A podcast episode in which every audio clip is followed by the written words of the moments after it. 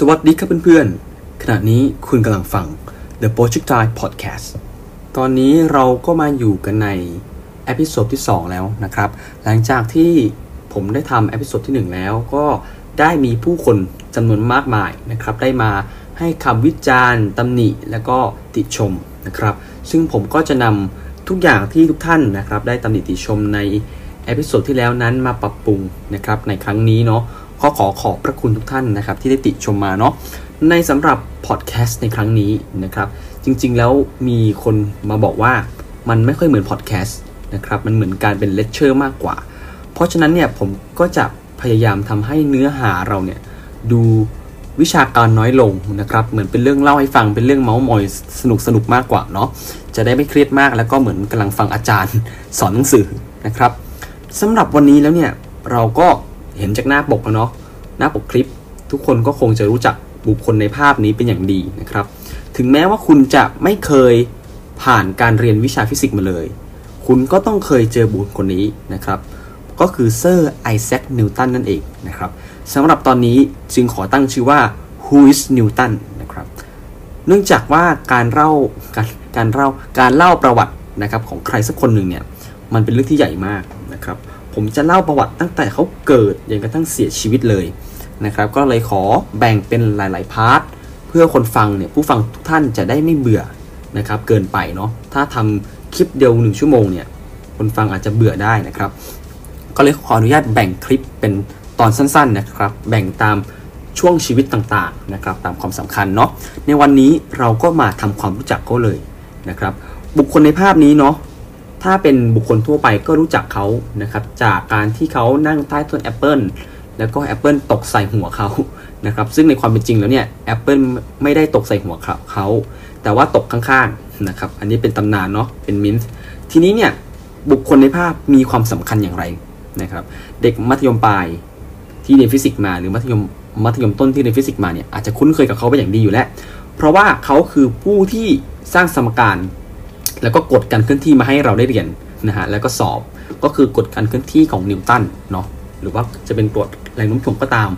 สำหรับเด็กที่เรียนคณิตศาสตร์ก็จะเจอนิวตันในเรื่องของแคลคูลัสด้วยนะครับก็เป็นบุคคลที่มีความสำคัญต่อวงการฟิสิกส์แล้วก็ต่อวงการวิทยาศาสตร์เป็นอย่างมากนะครับเราก็จะมาเรียนรู้เขากันเนาะทีนี้ก็ขอแทรกเกร็ดความรู้นิดนึงเนาะทุกท่านที่ฟังอยู่เนี่ยบางท่านอาจจะใช้ Apple นะครับบางท่านอาจจะใช้ Android แต่ว่าท่านที่ใช้ Apple อยู่เนี่ยท่านรู้ไหมว่าโลโก้ Apple อันแรกเนี่ยมีอินสไปเรชันมาจากนิวตันนะครับภาพนี้เป็นภาพที่เป็นนิวตันอ่านหนังสือใต้ต้น Apple แล้วก็มีคำเขียนว่า Apple นะฮะไปหาดูรูปในอินเทอร์เน็ตได้เนาะเป็นเขาเรียกว่าโลโก้อันแรกเลยแล้วก็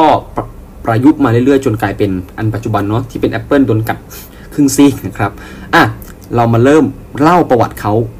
คร่าวๆกันเลยนะครับ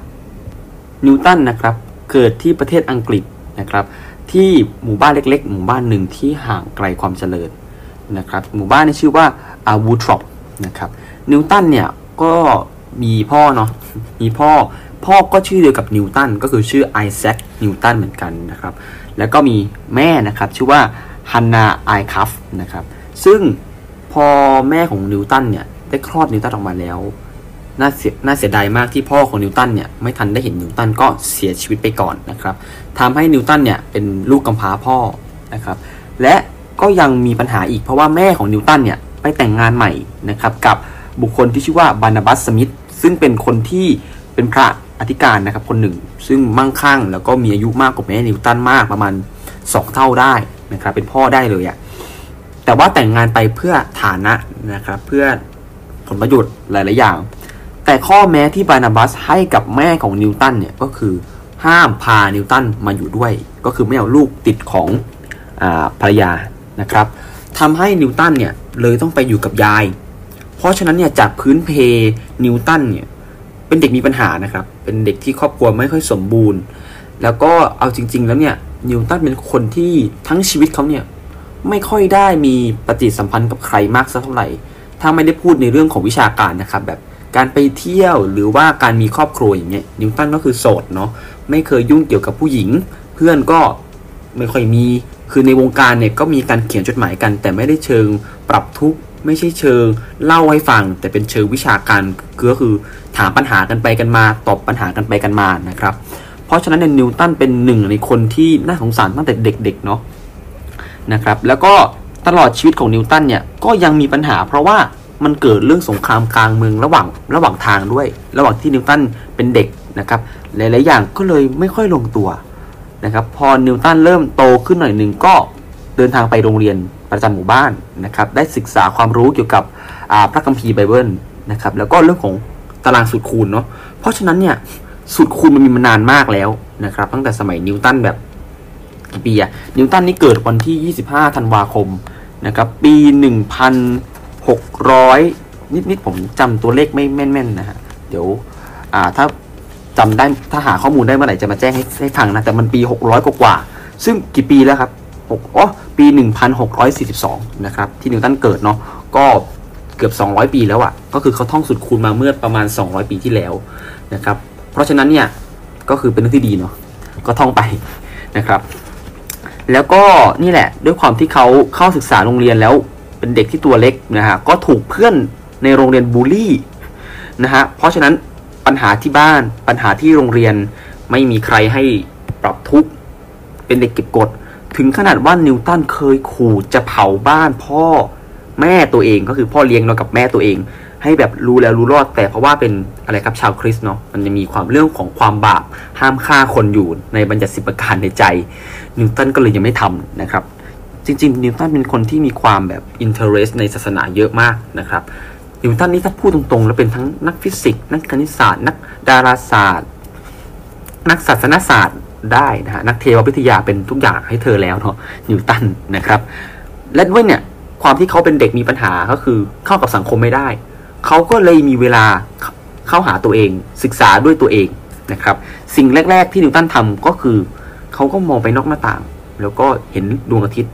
เขาก็เลยสร้างนาฬิกาแดดเนาะสมัยก่อนเนี่ยสิ่งที่ใช้บอกเวลานะครับก็คือระฆังของโบสถ์นะครับบอกเวลาอะไรเงี้ยหรือไม่ก็คือนาฬิกาแดดซึ่งนิวตันเนี่ยก็ได้สร้างนาฬิกาแดดเป็นของตัวเองนะครับพอสร้างไปสร้างมาปรากฏว่าเอ๊ะเงาของเข็มเนี่ยมันไม่เท่ากันสักวันบางวันยาวมากบางมีบางวันสั้นพอนิวตันสังเกตเห็นก็เลยมาพลอตเป็นจุดจุดจุดจุดจุดได้เป็นเลขแปดนะครับก็คือเงาเนี่ยมันเลื่อนเป็นเลขแปดอ่าซึ่งพอเราศึกษามากขึ้นเรื่อยๆนะครับในวิชาดาราศาสตร์เนี่ยจะพบว่าการเคลื่อนที่อย่างนี้เป็นการเคลื่อนที่ของดวงอาทิตย์จริงๆนะครับที่แต่ละวันจะขึ้นตกไม่เท่ากันก็คือ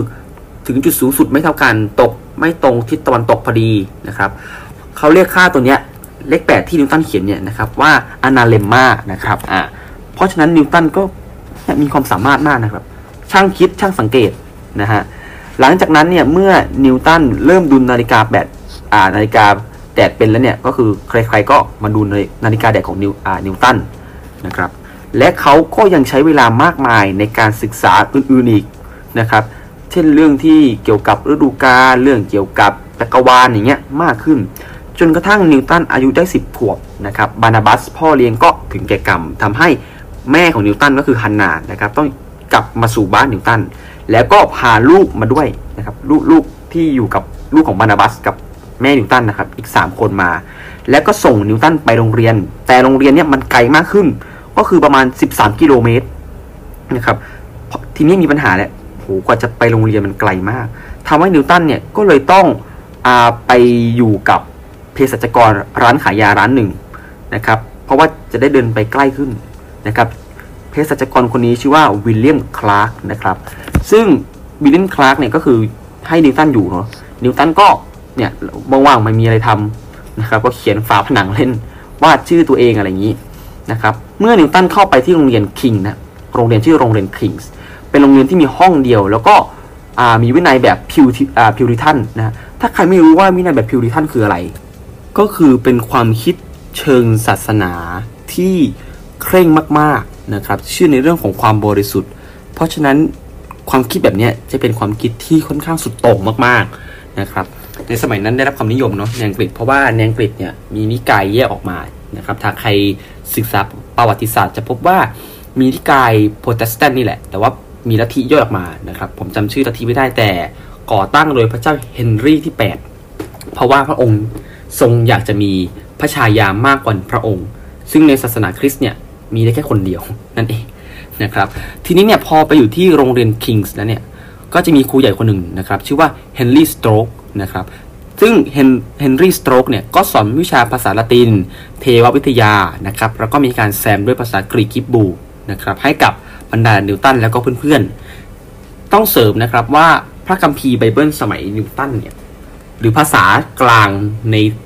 วงของนักวิชาการในสมัยนิวตันนะครับจะใช้ภาษาละตินเป็นภาษาหลักเพราะว่าภาษาละตินเนี่ยเป็นภาษารากเหง้าของภาษาอังกฤษอะไรอย่างนี้นะครับรากศัพท์อะไรเงี้ยเพราะฉะนั้นใครที่เรียนชีวะหรือเคมีเนี่ยอาจจะมีแซมๆภาษาละตินนะครับชื่อเช่น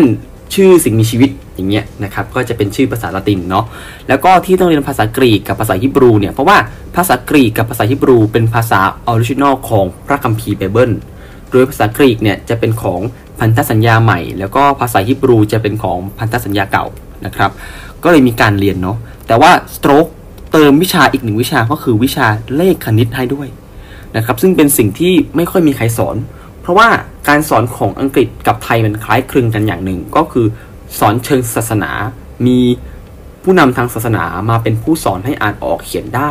เพราะฉะนั้นสิ่งใจความหลักที่เขาต้องการคือให้อ่านออกเขียนได้นะครับแต่คณิตศาสตร์สมัยก่อนเนี่ยยิ่งสมัยกาลิเลโอเนี่ยไม่ได้มองคณิตศาสตร์เป็นตัวเลขนะมองเป็นแบบภาษาหนึ่งอะไรอย่างเงี้ยเป็นหลักใหญ่ใจความอย่างหนึ่งไปเลยนะครับก็เลยมีการสอนเกิดขึ้นทำให้จากลูกชาวนาเนี่ยก็ได้รับความรู้เรื่องเกี่ยวกับคือชาวนาเนี่ยที่เรียนคณิตศาสตร์นะครับก็จะเรียนเรื่องของเลขาคณิตพื้นที่อะไรอย่างนี้นะครับเพื่อวัดที่นาได้นะครับแต่ว่าก็ได้มีการเรียนรู้มากเพิ่มขึ้นนะครับเช่นเรื่องของค่าพายนะครับก็มีการสอนเข้าไปด้วยนะครับนิวตันเนี่ยเรียนชั้นต่ำสุดในวัยสิบสองปีนะครับแล้วด้วยเนี่ยนิวตันเป็นคนที่เนาะอารมณ์ร้อนเป็นคนที่เก็บกดเป็นคนที่มีปัญหาก็มีเรื่องชกต่อยกับเพื่อนนะครับซึ่งเป็นเรื่องที่แบบแย่มากนะครับอันนี้ก็เป็นเรื่องหนึ่งที่ทำให้เรารู้ว่าเด็กคนหนึ่งเนี่ยตอนเด็กๆเขาอาจจะมีปัญหาแต่โตมาเขาเป็นผู้ยิ่งใหญ่ของโลกได้นะครับก็อยากจะให้กำลังใจคนที่มีปัญหาเนาะอ่ะทีเนี้ยเขาก็เนี่ยเก็บกดเยอะมากนะครับพอผ่านไปเนี่ยนะฮะก็อ่ามีนักบวชคนหนึ่งนะครับชื่อว่าโรเบิร์ตอ่าเบอร์ตันนะครับเบอร์ตันเนี่ยก็คืออยู่ในห้องสมุดแล้วก็เก็บรวบรวมข้อมูลทุกเรื่องนะครับไม่ว่าจะเป็นโรคระบาดซึ่งสมัยนั้นเนาะการแพทย์ไม่ดีสมัยนิวตันนี่มีโรคระบาดนะครับเป็นสิ่งที่ทำให้นิวตันยิ่งใหญ่ได้นะครับเดี๋ยวมีโอกาสจะเล่าเนาะในพาร์ทต่อๆไปนะครับเรื่องเกี่ยวกับดาวหางเกี่ยวกับข่าวฆาตกรรมทุกอย่างนะครับอ่าคนนี้เป็นคนเก็บทั้งหมดนะครับแล้วก็ในสมัยนั้นเนี่ยนะฮะก็คือมีพวกนักวิชาการพยายามที่จะพูดว่าคนแคระซึ่งยืนอยู่บนบ่ายักษ์ใหญ่อาจมองได้ไกลกว่ายักษ์ความหมายเขาพูดประมาณว่าถ้าหากว่าเราอะไปอยู่บนจุดที่มันโอเวอร์วิวอะก็คือมองเห็นภาพได้ชัดขึ้นอะเราอาจจะมองเห็นได้ดีกว่าวิวตรงนั้นอีกนะครับเอาง่ายๆคือการศึกษาหาความรู้เป็นสิ่งที่สำคัญนั่นเองนะครับก็คือเอาง่ายๆการศึกษาหาความรู้เนาะสิ่งที่สำคัญแต่สำคัญมากขึ้นถ้าคุณศึกษาความรู้ของคนที่ศึกษามาก่อนหน้าเช่นชิโกบานะครับชิโกบานี่เดี๋ยวขอเล่าแทรกนิดหนึ่งเนาะเป็นนักดาราศาสตร์ที่ไม่มีความรู้ด้านคณิตศาสตร์แต่ว่ามีข้อมูลมากมายนะครับก็ไปจ้างเคปเลอร์ให้มานั่งคำนวณพอที่โกบาตายเคปเลอร์ก็มานั่งตำแหน่งแทนที่โกบาแล้วก็สถาปนากฎสามข้อการเคลื่อนที่ของดาวของเคปเลอร์ขึ้นมานะครับของกาลิเลโอหรือว่าของคอปเปอร์นิคัสซึ่งสี่คนนี้นะครับผมจะทำเอพิโซดแยกที่เป็นเรื่องเกี่ยวกับวิวัฒนาการของดาราศาสตร์นะครับอ่ะจะทำหลังจบซีรีส์นิวตันนะครับอ่ะก็คือง่ายๆคือคำพูดนี้มันแปลว่าคนเหล่านี้มองสูงแล้วเป็นยักษ์แล้วแต่เราเป็นคนแคระนะแต่เรามองอยู่บนบ่าของยักษ์มันจะเห็นวิวที่มากขึ้นนะครับเพราะยักษ์หลายตัวนะครับนั่นแหละความคิดมันมันเริ่มคือสมัยนิวตันเนี่ยมันเริ่มเกิดในเรื่องของการศึกษาหาความรู้มากขึ้นแล้วสมัยนิวตันเนี่ยความรู้หลายๆอย่างได้รับการยอมรับแล้วนะครับอย่างกาลิเลโอเนี่ยสมัยเขาเนี่ยซึ่งไม่ต่างกับนิวตันนะฮะคือกาลิเลโออ่ะเสียชีวิตปีเดียวกับที่นิวตันเกิดนะครับพวกนักวิทยาศาสตร์จะมีความลิงก์กันเรื่องวันตายวันเกิดอย่างวันตายของฮอว์กิงนะครับเป็นวันเกิดของไอน์สไตน์มั้งฮะถ้าจำไม่ผิดเนาะแต่คนละปีกันนะครับอืม มันจะชอบมีความสัมพันธ์กันบางอย่างนะครับนั่นแหละนิวตันก็ศึกษามากขึ้นเรื่อยๆศึกษาหลายอย่างศึกษามันเลยมีคำพูดของนิวตันนะครับที่แบบว่าฉันแบบมองได้เหนือกว่าเพราะว่าฉันยืนอยู่บนบ่าของยักษ์ใหญ่จนมาเป็นหนังสือเล่มหนึ่งนะครับที่ฮอว์กิงเขียนนะครับหนังสือชื่อเรื่องว่าบนบ่าของยักษ์ใหญ่ on the shoulder of the giants นะฮะเล่มนี้ก็เป็นเล่มที่คำเปรยหน้าปกเขียนไว้เลยว่าถ้าข้าพเจ้าเขียนได้ไกลขึ้นก็เป็นเพราะได้อาศัยอยู่บนบ่าของยักษ์ใหญ่นะครับเล่มนี้ก็คือเป็นเล่มที่อธิบายเกี่ยวกับชีวิตนะครับประวัติและผลงานของนักฟิสิกส์คนสำคัญได้แก่คอปเปอร์นิคัสนะฮะกาลิเลโอเคปเลอร์นิวตันและไอน์สไตน์นะครับก็คือคนเขียนเป็นฮอว์กิงเนาะเขาคงไม่เขียนปกตัวเองในหนังสือตัวเองหรอกนะครับก็มีคนทำหนังสือให้เขาเยอะแยะมากมายเขาก็เขียนหนังสือเยอะนะฮอว์กิงผมก็งงนะครับว่าฮอว์กิงเขียนยังไงเพราะว่าฮอว์กิงเป็นโรคที่กล้ามเนื้ออ่อนแรงเนาะผมคิดว่าเขาน่าจะพูดอะแล้วก็แปลงข้อมูลนะครับแต่นิวตันนี่เขียนได้นะนิวตันมีมือนะครับเขียนหนังสือหลายเล่มมากให้เราได้เรียนซึ่งนี่แหละด้วยความที่เขาเป็นคนที่ศึกษาหาความรู้เนาะเมื่อกี้บอกแล้วเนาะนิวตันเขียนหนังสือได้เขาก็เลยเอาสมุดนะครับมาเย็บเล่มโดยใช้ข้อมูลทั้งของเนี่ยครับเบอร์ตันแล้วก็ของบันดาบัสก็คือพ่อเลี้ยงเขาเนี่ยเอาข้อมูลเหล่านั้นความรู้หนังสือเหล่านั้นเนี่ยมาเขียนหนังสือของตัวเองแต่เขาเขียนเนี่ยไม่ใช่เขียนธรรมดานะครับเขาคัดลอกก็คือ copy แล้วก็แปะนะครับแต่ผ่านกระบวนการคิดนะไม่ใช่เหมือนเด็กไทยที่ copy แล้วก็ส่งครูนะครับเขาไม่ได้ส่งครูเขาคัดลอกเพื่อคิดนะครับอันนี้อยากฝากให้ทุกคนได้ลองคิดดูว่าเวลาเราลอกงานเพื่อนเนี่ยครับคนคิดด้วยว่าเพื่อนทำถูกทำผิดส่วนมากเพื่อนมักจะทำถูกใช่ไหมแต่ว่ามันมีส่วนผิดอยู่นะครับแล้วก็เย็บเล่ม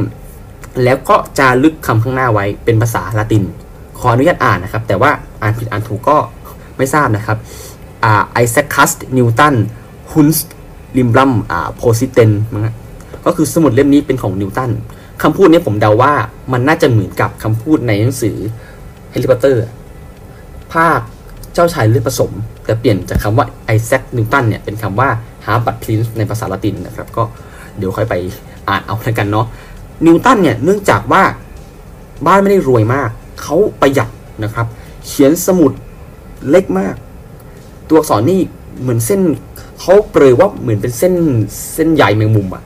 แล้วเขียนตัวเล็กครึ่งของครึ่งของกระเบียดนิ้ว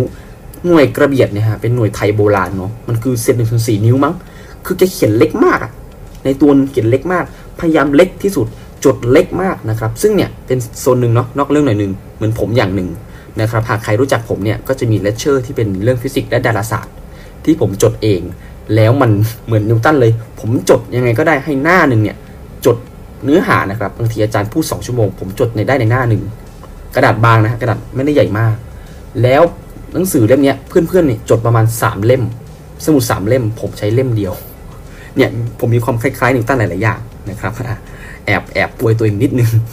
นะนี่แหละนิวตันก็คัดลอกหนังสือหนังสือที่คัดลอกเนี่ยก็ส่วนมากเนาะมันมาจากหนังสือของอ่าอริสโตเติลนะครับที่พูดในเรื่องของอ่าทุกอย่างอริสโตเติลนี่แกเป็นบิดาของทุกอย่างแต่ว่าสิ่งที่แกคิดมันผิดเยอะคืออริสโตเติลมีอาจารย์ก็คือเพลโตนะครับแกก็ได้รับความรู้จากเพลโตมาชุดหนึ่งและก็อริสโตเติลก็รับความรู้นั้นมาให้กับชาวบ้านแต่เนื่องจากคนสมัยก่อนเนี่ยเชื่อฟังอาจารย์มากความรู้บางอย่างที่อริสโตเติลคิดมันผิดเช่นเรื่องของการจำแนกสัตว์นะครับอริสโตเติลบอกว่าสัตว์เนี่ยมีพืชสิ่งมีชีวิตมีแค่พืชกับสัตว์แบ่งยังไงเคลื่อนที่ได้กับเคลื่อนที่ไม่ได้ชุดความคิดนี้ฝังอยู่ในมนุษย์ทำให้มนุษย์บางคนคิดว่าปะการังเป็นพืชซึ่งปะการังเป็นสัตว์นะครับอยู่ในไฟลัมของคอร์ดาต้าเนาะอยู่เป็นพอลิฟอร่ากลุ่มฟองน้ำนะครับเนี่ยคือเป็นสิ่งที่ทำให้นิวตันเนี่ยเริ่มเอาความคิดนี้มาคิดนะครับโดยเอาความรู้หลักๆที่เอามาจากหนังสือของอริสโตเติลเนี่ยเป็นความคิดเชิงปรัชญาฟิสิกส์นะครับปรัชญาธรรมชาติมากกว่าเป็นปรัชญาทางเรื่องอื่นๆนะครับซึ่งสิ่งที่นิวตันคัดลอกมาเนี่ยเขาก็เริ่มมีความสงสัยแล้วก็พยายามที่จะหาความสงสัยนั้นมานะครับโดยที่เขาไม่คัดลอกลงในสมุดนะครับเขาเติมหน้าเล็กๆให้เต็มด้วยแบบเนี่ยต่างๆที่จดมานะครับแล้วมีการค่าขีดค่าทิ้งข้อความที่คิดว่าไม่ใช่นะครับอย่างเช่นคือหลักการนี้ผมเคยเคยอ่านมาว่าเป็นหลักการที่ดีก็คือดาวินชีเคยใช้ นะครับหลักการที่ดาวินชีใช้คือเมื่อเขาจดอะไรที่ผิดเขาจะขีดค่าและเขียนใหม่นะครับไม่ลบนะครับอืมเหมือนเราทำข้อสอบ error error แล้วก็จะกาขีดค่าแล้วก็เขียนใหม่มันจะทำให้เราจำได้ว่าอันนี้คือผิดอันนี้คือถูกได้มากกว่าการแก้นะครับอ่าจากนั้นนะครับเมื่อนิวตันโตมากขึ้นเรื่อยๆเนี่ยสุดท้ายแล้วเนี่ยเขาก็ได้รับในเรื่องของเส้นสายนะครับก็คือสโตรกครูใหญ่เนี่ยของเขาเนี่ยถูกลุงของนิวตันนะครับชื่อว่าวิลเลียมไอคิฟไอคราฟนะฮะมาแทรกแซงแล้วก็เตรียมตัวเป็นพระนะครับเรียนที่มหาลัยที่ชื่อว่า Holy and Undivided Trinity หรือเรียกสั้นๆว่าวิทยาลัย Trinity เป็นวิทยาลัยหนึ่งในสิบหกแห่งในมหาวิทยาลัย Cambridge นะฮะแล้วแม่นิวตันก็ส่งนิวตันไปเรียนด้วยแต่ในมหาลัยนี้นะครับจะมีกลุ่มสองกลุ่มกลุ่มแรกคือกลุ่มไฮโซนะครับกลุ่มไฮโซเนี่ยจะกินหรูอยู่สบายแล้วก็ทำตำแหน่งนะครับที่เรียกว่าไซซ่าแต่นิวตันนะครับไม่มีเงินเยอะขนาดนั้นก็พออยู่พอกินนะครับอยู่ในชั้นที่เรียกว่าซับไซซ่าแทนนะครับแล้วก็นี่แหละเป็นที่ที่ทำให้นิวตันเป็นนิวตันได้นะครับการทดลองหลายๆอย่างเกิดที่นี่นะครับเดี๋ยวจะมาเล่าให้ฟังว่าการทดลองอะไรบ้างนะครับแต่สิ่งที่สำคัญในเรื่องของการทดลองเนี่ยก็คือว่ามีครั้งหนึ่งนะครับมีเรื่องอ่ามีเทศกาลเรียกว่าเทศกาล Stourbridge ก็คือคล้ายๆเป็นตลาดนัดอะไรเงี้ยเขาก็เอาของมาขายกันแล้วมีสิ่งหนึ่งที่นิวตันไปซื้อก็คือปริซึมถึงแม้ปริซึมนั้นจะมีฟองอากาศแต่มันคือสิ่งหนึ่งที่เปลี่ยนโลกนะครับอ่ะขอเล่าให้ฟังนิดนึงเนาะอาจจะมีในพาร์ทต่อๆไปแต่นี่เกริ่นให้ฟังนะครับนิวตันได้ใช้ปริซึมนี้ในการแยกแสงออกมาเป็นเจ็ดสีและศึกษาแสงมากขึ้นนะครับมันจะมีทฤษฎีเรื่องเกี่ยวกับคือถ้าใครอ่านหนังสือควอนตัมเนี่ยส่วนมากมันจะขึ้นในเรื่องที่โอเวอร์ไปเลยแต่สิ่งที่มันควรจะคำนึงคือแสงคืออะไรนะครับเป็นคำถามที่ตกเถียงกันยาวนานไฮเกนบอกว่าแสงเป็นคลื่นนิวตันบอกแสงเป็นอนุภาคสรุปเป็นทั้งสองอย่างนะครับอ่าเดี๋ยวค่อยว่ากันในเรื่องนี้ค่อยว่ากันในเรื่องนี้แต่เรื่องที่จะพูดเนี่ยก็คือนิวตันศึกษาเยอะนะครับศึกษาหลายๆอย่างศึกษาอย่างมากมายแล้วก็เป็นหนึ่งในคนที่ผมยอมรับว่าเก่งนะครับและด้วยการที่พัฒนาจากมหาลัยเนี่ยทำให้เขาค่อยๆอัพเลเวลมาเรื่อยๆนะครับอ่ะทีนี้มาต่อกันเนาะทีนี้เนี่ยเมื่อเขาได้มาอยู่ที่นี่แล้วหนังสือมันเยอะขึ้นเขาก็เริ่มอ่านหนังสือเยอะขึ้นนะครับไม่ว่าจะเป็นปรัชญาของเรเน่เดกาดนะครับเรเน่เดกาดนี่เป็นนักปรัชญาเหมือนกันแล้วก็เป็นนักคณิตศาสตร์ด้วยเป็นผู้ที่สร้างวิชาเรียนในมอสี่ก็คือเรขาคณิตวิเคราะห์แล้วก็คืออย่างนี้โลกของคณิตศาสตร์ในสมัยก่อนเนี่ยจะมีแค่สองโลกเท่านั้นก็คือพีชคณิตและเรขาคณิตซึ่งพีชคณิตเนี่ยจะเฟื่องฟูในกลุ่มของอ่ามุสลิมอัลจีบ้านะครับมันมีมีมาชื่อจากนักคณิตศาสตร์ชาวมุสลิมท่านหนึ่งชื่อเอาสักอย่างผมจำไม่ได้นะครับแล้วก็จริงๆมุสลิมเก่งเรื่องเรขาคณิตด้วยนะครับหากไปดูมุสลิมที่เก่งเรื่องการแพลนนะมากมายทีนี้ฝั่งเรขาคณิตดังๆก็คือกรีกนะครับสองสิ่งนี้ซึ่งเขาเชื่อว่ามันเข้ากันไม่ได้ไม่มีทางจะใส่สองอันนี้เข้ามาด้วยกันได้จนกระทั่งเดกาดนี่แหละครับเอามาใส่ด้วยกันโดยการสร้างระบบพิกัดคาร์เทเชียนใส่เรขาคณิตเข้าไปแล้วก็ใส่พีชคณิตเข้าไปนะครับอ่ะแล้วก็กาลิเลโอแต่บอกแล้วเนาะกาลิเลโอเป็นคนอิตาลีนิวตันเป็นคนอังกฤษเพราะฉะนั้นใช้เวลานานมากเนาะในการที่จะมาแกะของกาลิเลโอโอ้ลืมไปเดกาดเป็นชาวอ่าฝรั่งเศสนะครับนั่นแหละแล้วสิ่งที่กาลิเลโอทดลองนะครับเดี๋ยวจะกล่าวในเอพิโซดหน้าๆนะครับในเรื่องของวิวัฒนาการนักดาราศาสตร์เนาะคร่าวๆคือกาลิเลโอเคยทดลองทดลองหนึ่งก็คือเขาเรียกว่าการทดลองฟรีฟอลกาลิเลโอเอาลูกตุ้มกับขนนกตำนานเนาะบอกก่อนตำนานไม่รู้ความจริงเป็นอย่างไรขึ้นไปที่หอเอ็นปิซ่าแล้วก็ปล่อยลงมานะครับจากนั้นก็พบว่าตกพร้อมกันแล้วก็สรุปบางเรื่องไป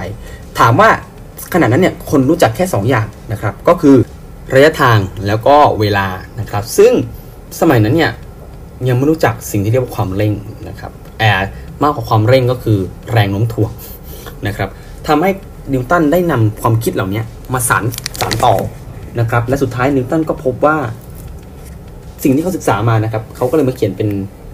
หนึ่งในหัวข้อว่า questiones quidam philosophicus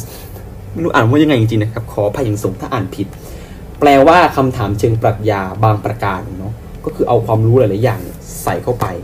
นะครับเยอะมากเนาะในเรื่องในเรื่องราวที่เขาศึกษามาตลอดที่ Trinity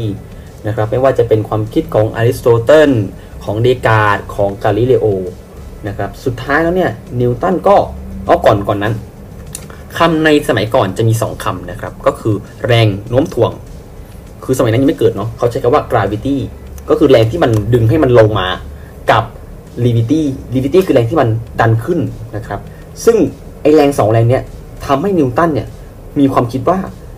สสารที่สร้างแรงโน้มถ่วงเนี่ยจะต้องผ่านทุกอนูนะครับหรือว่าสสารที่ไอแรง levity เนี่ยก็ต้องลอยขึ้นทุกอนูเหมือนกัน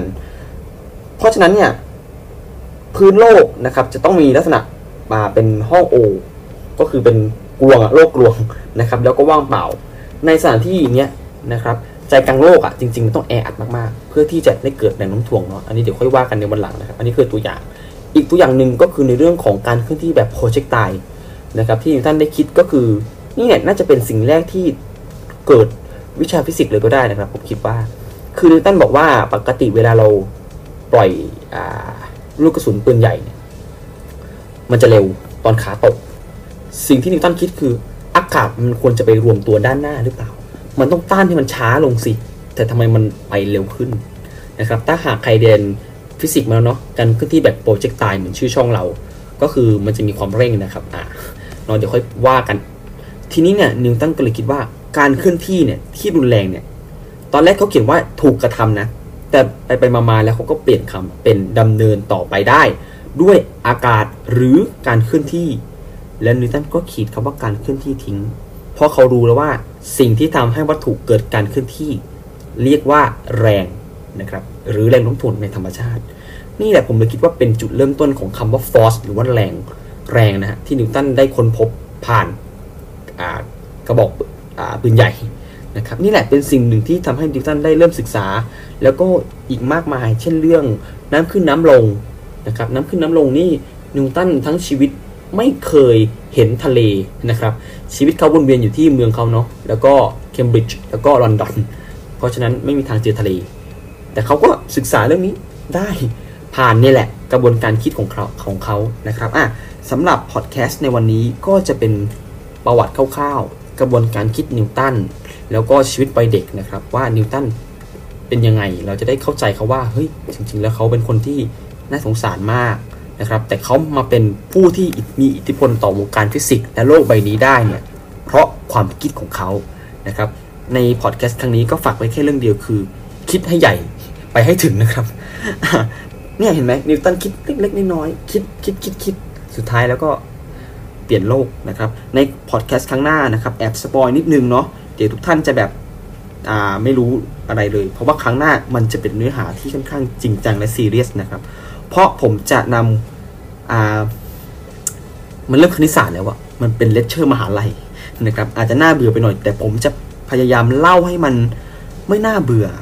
พยายามเล่าให้มันดูเป็นเรื่องเล่าเรื่องเล่านะครับอ่ะสำหรับครั้งนี้เนาะก็ประมาณนี้แล้วกันนะครับสำหรับสำหรับอะไรสำหรับตรงนี้เนาะสำหรับข้อติชมคนไหนท่านใดนะครับมีข้อติชมอะไรก็คอมเมนต์มาได้นะครับผมรู้ตัวนะครับว่าพูดไม่ค่อยชัดคือรอเรืออะไรอย่างเงี้ยคำควบกล้ำแต่ว่าครั้งต่อไปก็จะเอาไปปรับใช้นะครับควบกล้ำรอเรือรอลิงนะครับแล้วก็การพูดเนี่ยบางท่านบอกว่าพูดเร็วเกินไปผมก็จะพยายามช้าแต่ท่านใดถ้าแบบพูดช้าเกินไปอีกก็กดสปีดได้นะครับใน YouTube มีปรับให้ปรับเองได้นะครับอ่ะสำหรับในวันนี้ก็ขอจากกันเพียงเท่านี้นะครับสวัสดีครับ